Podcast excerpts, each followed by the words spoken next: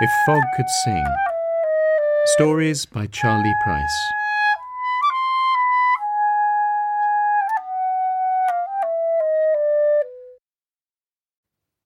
Mantis by Charlie Price.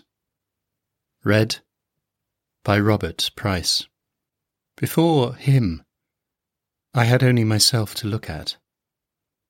Big eyed Narcissus watching me, watching myself in car windows, shop windows, mirrors. Ever since I discovered reflection, I was taken with me. I suppose they wanted me to focus on something outside myself. So when I was a boy, for one of my early birthdays, back when each one was significant and demanded kingly festivity, I received a living gift.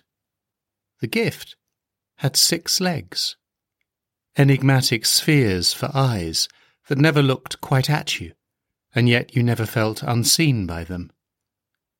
A storage case of big glassy wings kept locked beneath two long wing pads, only occasionally dislodged by a sudden, spasmodic flutter, like a sneeze's insect equivalent, a look in its triangular face of enigma of mysterious danger.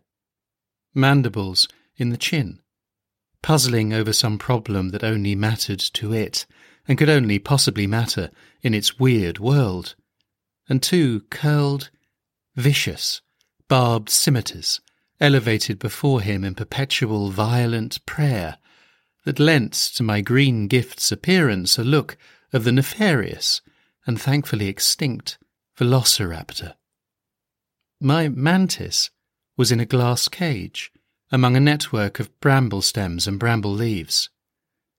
I unwrapped the glass case of brambles and hunted for the precious thing within. And then he appeared. Miraculous. A skulking angel. A tiny, archangelical alien. A titan in his world. Or perhaps a demon a little voice of sibilant darkness in a sinner's ear. He was sitting, his green horizontal in perfect poise, upon a leaf.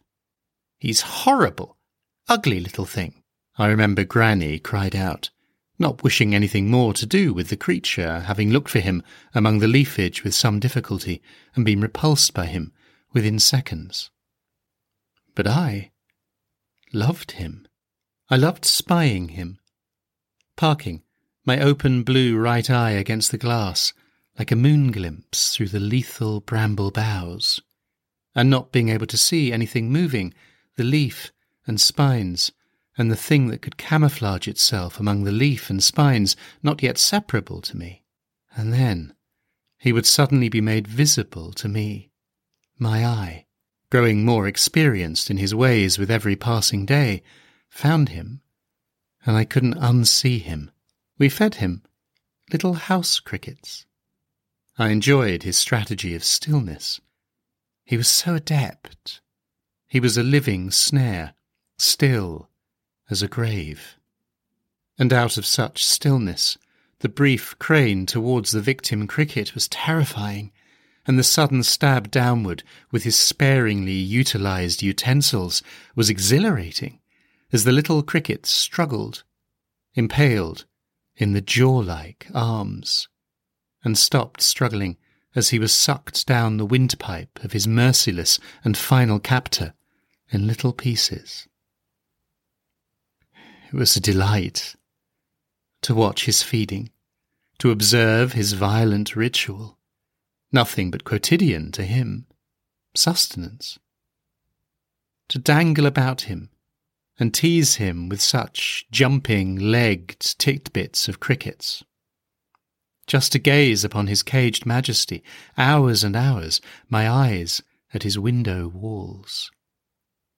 It was a fixation for me to find him with my eyes, to watch him found by my glare, my glaring eye. One, two, each eye a celestial body in his world. He didn't seem to react. He died within a month. Attempting to shed his skin, he suffocated and collapsed in a death slump while attempting to disrobe himself of his skin. A paper twin, an image of himself, a frail likeness hanging off his back.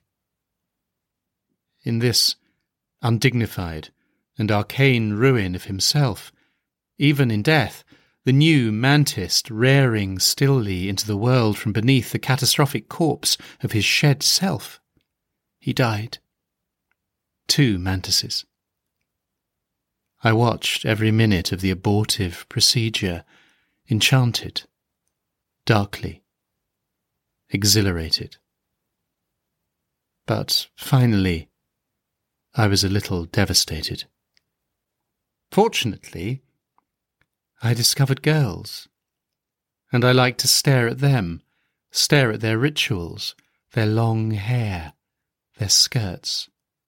Sometimes, just sometimes, when I stared at a girl on the tube opposite me, or stared at a girl I was obsessed with, eating her lunch, filling her body, nourishing herself, her open jaws devouring vivid mouthfuls of ensnared mash on her fork, I would sometimes think of those long hours, those long hours when I was a boy, watching Mantis, watching Mantis sitting, watching Mantis opening and closing his mouth, opening and closing his weapons.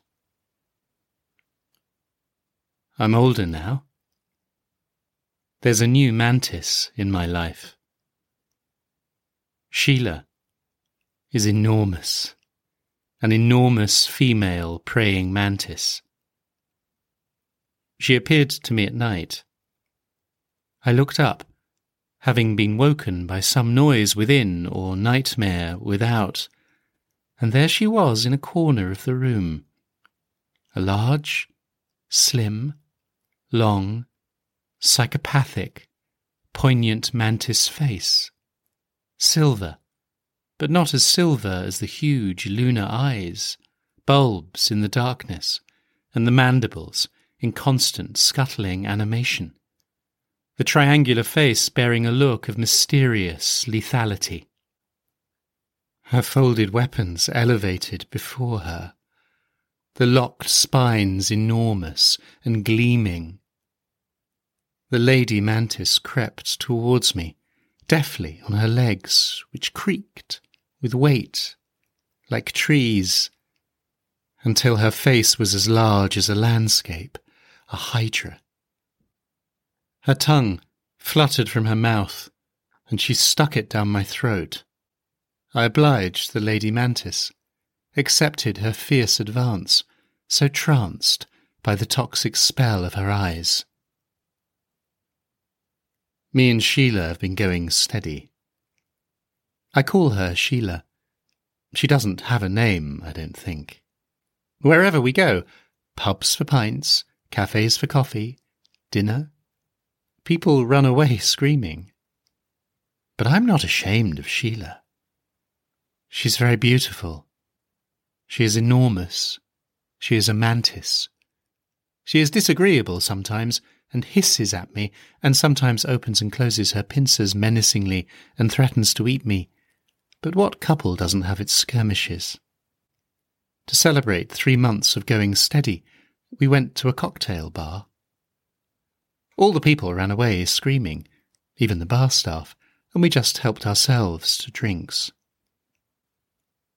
While sitting opposite one another, myself enjoying some straight bourbon, she an old fashioned mixed in a goldfish bowl, the conversation flowing quite pleasantly, I talking non stop and she just listening because she didn't know how to talk. There came, with a suddenness that took us both by surprise, a terrible shuddering sound, a tensed, thudding palpitation like the distressful sound a tree trunk admits when pushed almost to breaking in a storm. Sheila made a terrifying bubbling noise, a long, fluttering, disconcerting note, like the sound of a little man being force fed in some chamber of her abdomen.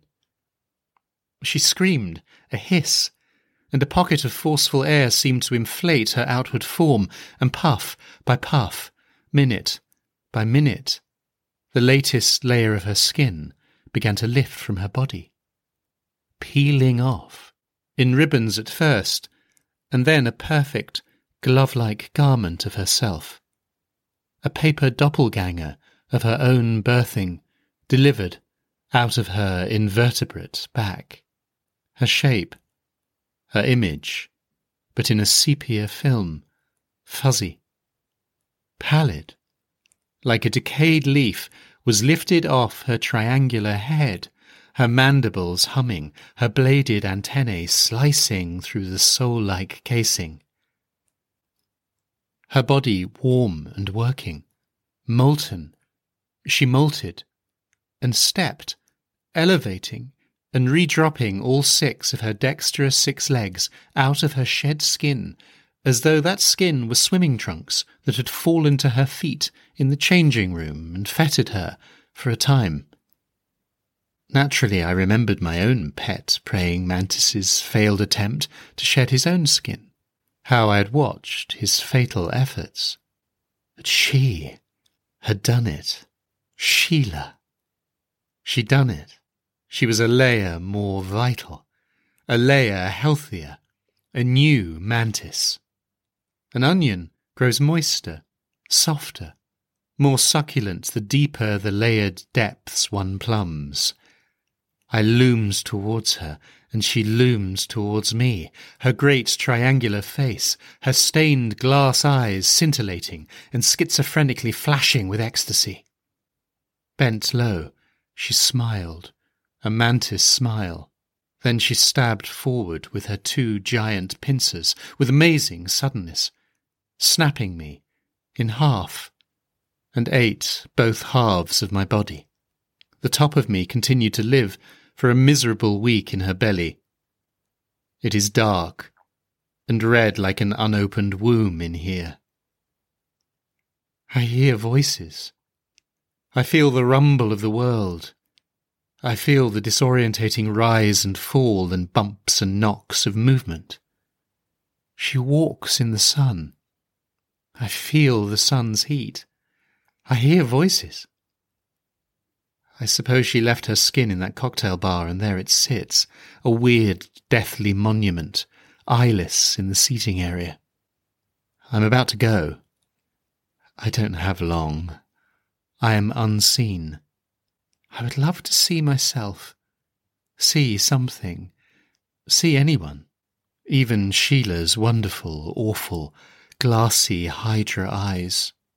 I gave up hope that Sheila would be placated by some expert hand and a rescuer would enter her like a mine and take the top half of my body of this belching purgatory.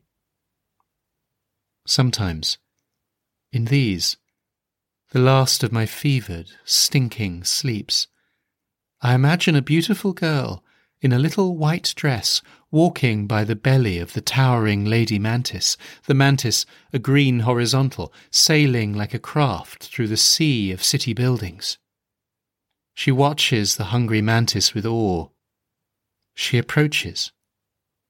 She rises up on an airplane staircase, puts her ear to the green, scarab, gilded, segmented, busy flank of the mantis, and she hears, tinnily, very quietly, Help!